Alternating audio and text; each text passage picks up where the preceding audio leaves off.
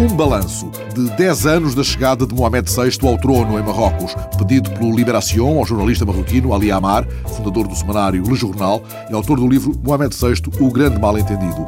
O rei, diz ele, não cumpriu as suas promessas, nomeadamente quanto ao reequilíbrio de poderes positivo, Ali Amar destaca avanços ao nível das infraestruturas. O lugar da mulher na sociedade foi considerado, mas isso é o resultado de um combate de 30 anos das feministas. O rei tem também uma simpatia sincera pelos mais desfavorecidos, mas isso não é o mais importante.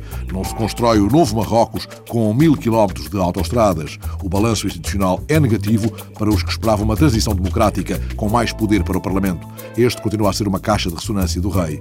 É até menos vigoroso do que no tempo da Hassan II. Os partidos políticos, diz Ali Amar, estão adormecidos perante este hiperpoder, esta monarquia de direito divino que decide tudo, mas permanece irresponsável.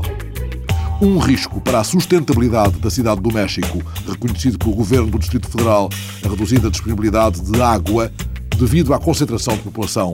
Na edição eletrónica do Diário do México é sublinhado que este é já o problema primordial de sustentabilidade de uma das mais populosas cidades do mundo.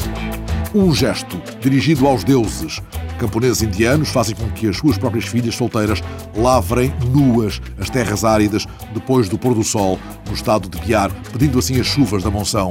A notícia da Reuters vem na edição eletrónica do espanhol ABC. Os camponeses acreditam que estes rituais podem envergonhar os deuses que, em troca, hão de garantir abundantes chuvas, numa altura em que a Índia enfrenta o pior início das monções em oito décadas, que causam já uma seca severa em alguns estados.